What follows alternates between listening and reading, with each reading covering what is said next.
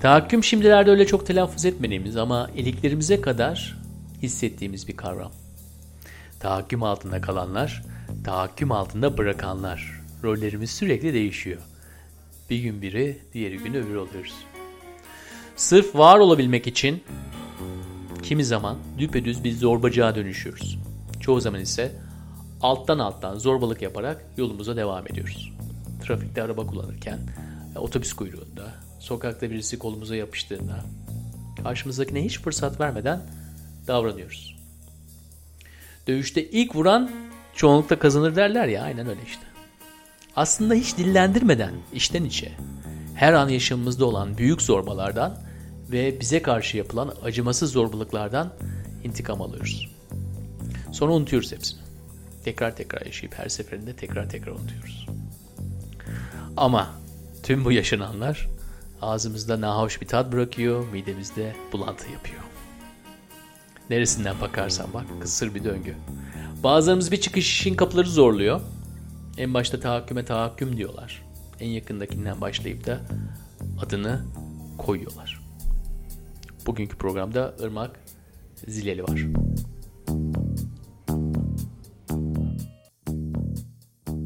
Annem bana e, bir gün bir defter getirdi verdi. Dedi ki günlük tut bu sana çok iyi gelecek dedi. Yani çok sokak çocuğuydum aslında. Çok mahalle çocuğuydum.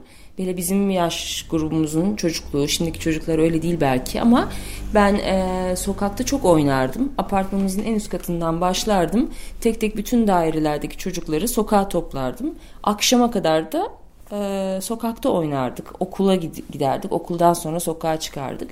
Fakat yine de e, akşam eve geldiğimde çok net olarak hatırlıyorum. Odama kapanırdım.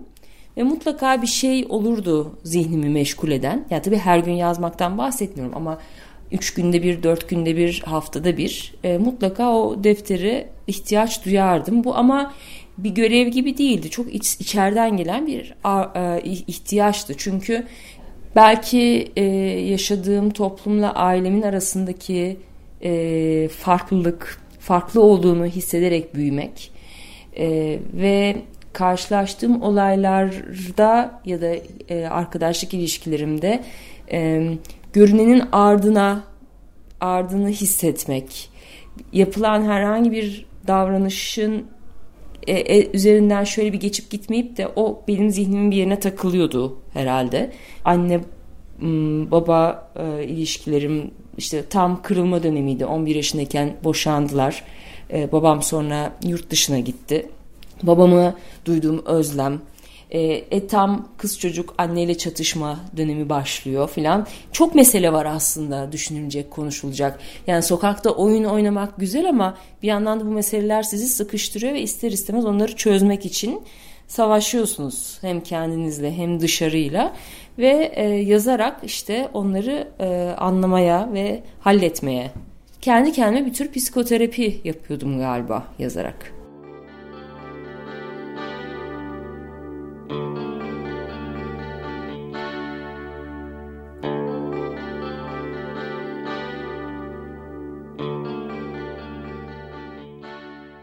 Antropoloji okudum. Aslında antropoloji yazarıma çok katkıda bulundu. Çünkü insanı anlamak konusunda sorular sormak, açık olmak, farklılıklara açık olmak, farklı kültürlere açık olmak açısından antropoloji çok şey öğretti bana. Ee, üniversiteden mezun olunca kısa bir dönem gazetecilik deneyimi oldu.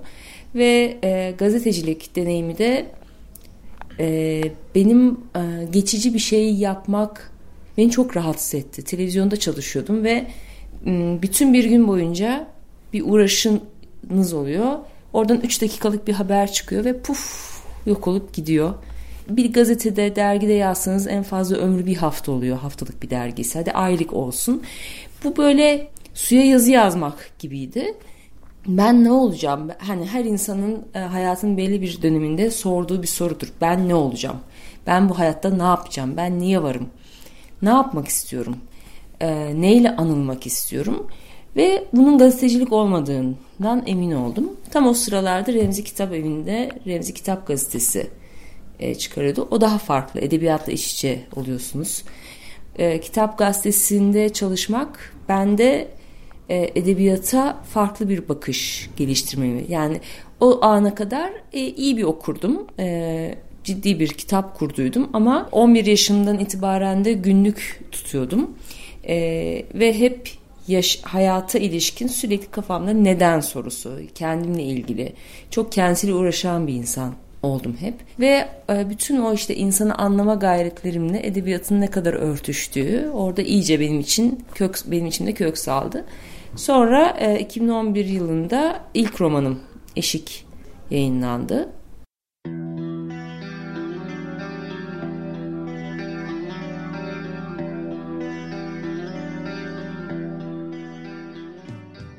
İlk romanı yazarken ben şöyle bir şey anlatmak istiyorum diye başlamadım aslında.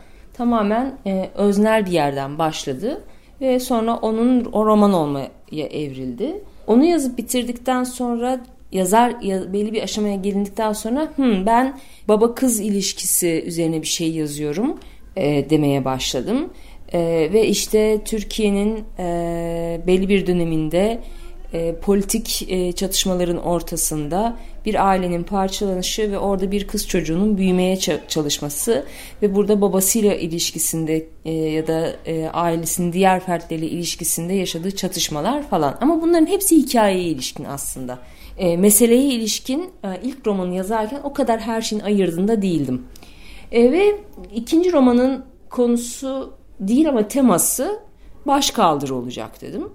Çok genel bir kavramdan bahsediyoruz ve sonra gözlerini kaçırma çıktı ama çok e, arada bir sürü tabii e, bir süreç var yani baş olacak dedim. Sonra da bir anne kız kuşak e, ilişkisi deyip bunu formüle etmedim. O uzun bir çalışmanın sonucunda süzülmüş olarak hikaye o şekilde çıktı.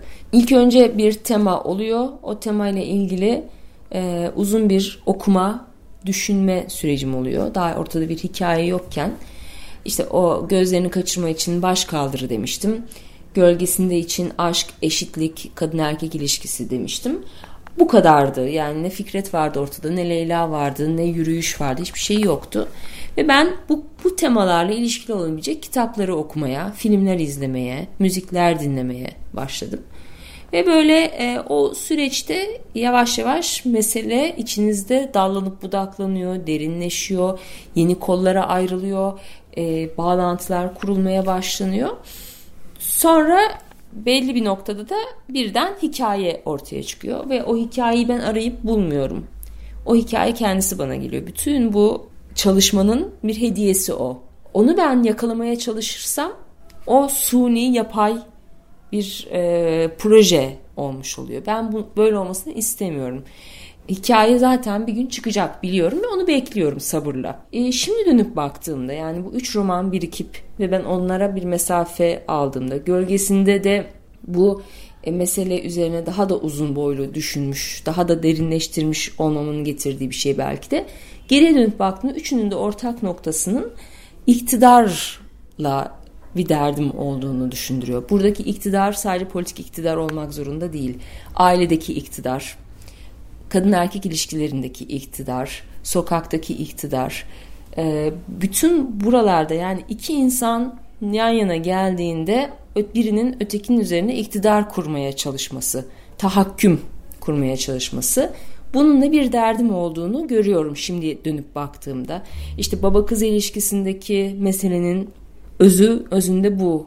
Gözlerini kaçırmadaki an, kadınlar arasında anneden çocuğa aktarılan şey bu tahakküm. Yani e, buradaki tahakküm sadece e, sopa sallayarak işte şiddetli olmayabilir. Bazen çok entelektüel ailelerde de tahakküm kurulur ki pek çok zaman olur bu. Bu e, inceltilmiş hatta iyilik kisvesi altında da olabilir. Art niyetli de olmayabilir. Gerçekten de iyilik yaptığını düşünüyor olabilir ama yönlendirme çabaları, birinin ötekine sürekli e, dizayn etmeye çalışması e, bunlarla ilgili derdim olduğunu e, görüyorum. Üçünün de ortak noktası galiba eşitsizlik. Irmak diyor ki iki insan yan yana geldiğinde bile tahakküm var. Bize dayatılan bir sürü düşünme ve davranış kalıbı var. İşte bunlardan en zorlayıcı olanlar diğerleriyle kurduğumuz ilişkileri belli biçimlere sokarak o çerçevelerin dışına çıktığımızda kendi kendimizi ayıpladığımız ya da suçluluk duymamızı sağlayanlar. Her gün birileri, toplum, kültür, ailemiz, binlerce yıldır süre gelen büyük ailemiz bize kendi çocuğumuza veya eşimizle nasıl bir ilişki içinde olmamız gerektiğini dayatıyor. Ana kutsal, sen değil siz diyeceksin. Önce oku da öyle gel. Ben senin iyiliğin için istiyorum diyorlar. Irmağa göre bu ötekilerle olan ilişkimizde öteki ister anne babamız olsun, ister ustamız, ister eşimiz, ister sokakta kolumuzu çekiştiren birisi olsun. İyilik kısvesi altında birinin ötekini dizayn etmeye çalışması işte en sinsisi bu diyor. Bu noktada galiba bir eşikten atlamak gerekiyor. Alıştığımız sınırların ve bize dayatılan ilişki biçimlerinin ötesine geçmek. Ailenin bizi biz yapan çok önemli bir etken olduğunu düşünüyorum. Bu ama sadece bizim bugün içine doğduğumuz aile değil. O aile kültürü de temsil ediyor ve e, geçmiş tarihi de temsil ediyor. Çünkü onun içinden süzülüp çıktı. Yani kolektif hafıza dediğimiz bir şey var. O aileyi yaratan daha önceki aile. O aileyi yaratan ondan önceki aile. Böyle bir tarihsel süreç söz konusu. Ve biz onun içinde doğuyoruz. Yani doğduğumuz anda e, bütün bunlardan sıyrılmış temiz bir sayfa değiliz aslında. İçimizde genlerimizden başlayarak bedenimizde hafıza e, bedenin de bir hafızası olduğuna göre geçmişin izleri var ve biz bunun üzerine yeni bir ben inşa etmeye çalışıyoruz. Ama bunu da annemizden babamızdan bağımsız yapamıyoruz. Onların bize en ufak bir bakışı, en küçük bir e, kurduğu cümle, kucaklama biçimleri ya da kucaklamama halleri bunlar hep bizi biçimlendiriyor. Ve bugün kendimizi e, inşa etmek için ya da yeniden kurmak için ya da e, o güne kadar olduğumuzun e, anlamak için, kim olduğumuzu anlamak için e, bunlara bakmak gerektiğini düşünüyorum. Bir kadının kucağına verildik. O anda hissettiğimiz şey kendimizle ilgili algımız aslında paramparça e, bacak, kol, kafadan ibaret bir bütünlük algısı yok bebeğin. Kendini bütünlüklü hissedebilmesi için annesinin bakışına ihtiyacı var. Annesine bakarak kendini tanımlıyor bebek. Yani annesinin gözleriyle kendisinin sevilmeye değer bir varlık olduğunu, bütünlüğü olan bir varlık olduğunu, kucaklandıkça güvende olduğunu hissetmekle birlikte aynı zamanda neden güvende olduğunu hissediyor? Görülen, tanınan bir varlığım ben. Bu bilgiyi annenin bakışlarından alıyoruz. Yani bu aslında ilişki, iki insan arasındaki ilişkinin en temeli. Biz böyle var ol, oluyoruz. Daha sonrasında da hep bunu arıyoruz zaten. Bu illaki bir onaylanma mekanizması olmak zorunda değil. Kendimizi tanımlamak için, tarif etmek için ötekinin bakışına ihtiyacımız var. Öteki olmak zorunda ki biz kendimizi anlayabilelim. Nasıl ki roman yazarken diyorum ya ben kendime bakarak insanı anlıyorum. İnsana bakarak da kendimi anlayabilirim. Yani bu ilişki e, olmadan e, var bir kere bir başkası olmadan var olduğumu bilemem. Her şeyi bu, bu dünyada hiçbir şeyin olmadığını düşünelim. Böyle bir, yani ben boşlukta uzayda bir varlık olsam var olduğumu bilemezdim. Bunu bilmem için başkasına ihtiyacım var. E bu o zaman bu kadar basit bir şeyi bile başkasına ihtiyaç duyuyorsam kendimi anlamak için de başkasına ihtiyaç ihtiyacım var. Önemli olan burada sadece o bakışa mahkum olmamak. Bu döngüyü başkasının bakışını alıp e, kendi içimde onu e, dönüştürüp onunla bir ilişki kurup sonra tekrar ona ilettiğimde bu döngü sağla, bu döngü galiba anlama ve anlatmayı birlikte var edebiliyor.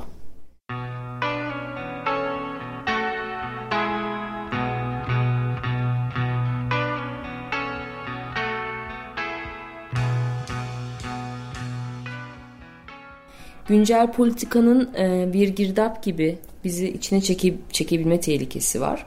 Evet güncel politikaya bakıyorum, izliyorum, kendimce e, yorumlar yapıyorum ama onun içine çekilmemeye çalışıyorum. Çünkü onun içine çekilirsek e, bu bizi öğütecek. Politik olan eylemin yaptığın işi her neyse onu çok iyi bir şekilde yapmak. Roman yazmak politik bir eylem ve e, orada bir hikaye kuruyorsunuz. Anlattığınız dertleriniz mesela bu eşitlik meselesi kadın erkek arasındaki eşitlik bir muktedirin olması bir e, işte öteki e, varlıkların Leyla'nın öteki ötekileştirilmiş kişilerle sokakta karşılaşması bütün bunlar bireysel bir hikaye olarak da gözükse aslında politik bir hikaye. Ama zaten bireysel olan da politiktir bana göre.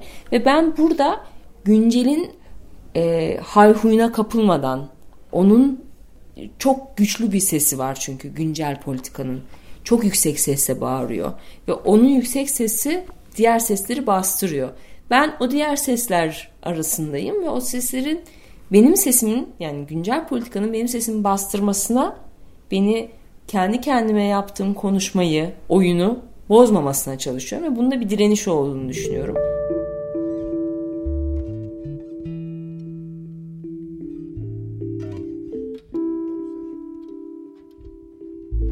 İnsanın gerçeği tek bir yerde gizli midir bilmiyorum.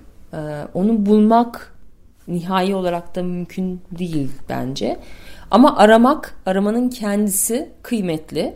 Karanlık tarafımızın, karanlığımıza bakabilme cesaretimizin o gerçeğe yaklaşmak için çok önemli olduğunu düşünüyorum. Yani e, insan kendi uçurumuna bakabilmeli. Kendini irdelemek ve çözümlemek bu yaşamı anlamlı kılan bir şey. İşte o daha önceden bahsettiğim ben ne olacağım, bu hayatta ne yapacağım sorusu aslında ölüm korkusuyla ilişkili bir şey bir yandan da. Yani ölüp gideceğiz ve bir şey kalmayacak geride. Ee, yazmak tabii mutlaka kökeninde bu var. Yani bir şey bırakmak, bir iz bırakmak. Ben buradan geçtim. Bir çentik atmak, bir duvara resim yapmak. Şimdi ölüm diye bir şey var. Yaşamak çok güzel bir şey. Yaşama iştahı kuvvetli birisiyim. Ama ölmeme ihtimalimiz yok. Ama ölmeme ihtimalimiz yok ama var kalabiliriz. Ee, benim için var kalmanın bir yolu yazmak bir anlamda. Yazabilmek için yaşamın ötesine geçmek lazım ve var kalabilmek için de ölümün ötesine geçmek. İkisi de zor zanaat. Neyse yalnız değiliz. Birileri bizden önce binlerce yıldır açılmayan o kapıları zorlamış. Bazen duvara çentik atmış, kimi zaman düpedüz kapıyı kırmış. Neyse yani hepsinin kaydı var. Neyse senden önce o yoldan yürüyenler de var. Irmak'a teşekkürler. Bu haftalık 11.18'den bu kadar. Bu programda emeği geçenler editörümüz Enes Kudu, görsel işlerde Melih Karaoğlu, halkla ilişkilerde Emre Sarı, yayın direktörümüz Berna Kahraman ve ben Onur Akmehmet. Anlatmak veya paylaşmak istedikleriniz varsa bilgi.1118.com'a bir e-posta yollayabilirsiniz. Program hakkında yorum yapabilmek veya yeni içeriğimizden haberdar olmak için de lütfen Facebook sayfamızı ziyaret edin, beğenin. Gelecek hafta Perşembe'ye kadar. Hoşçakalın.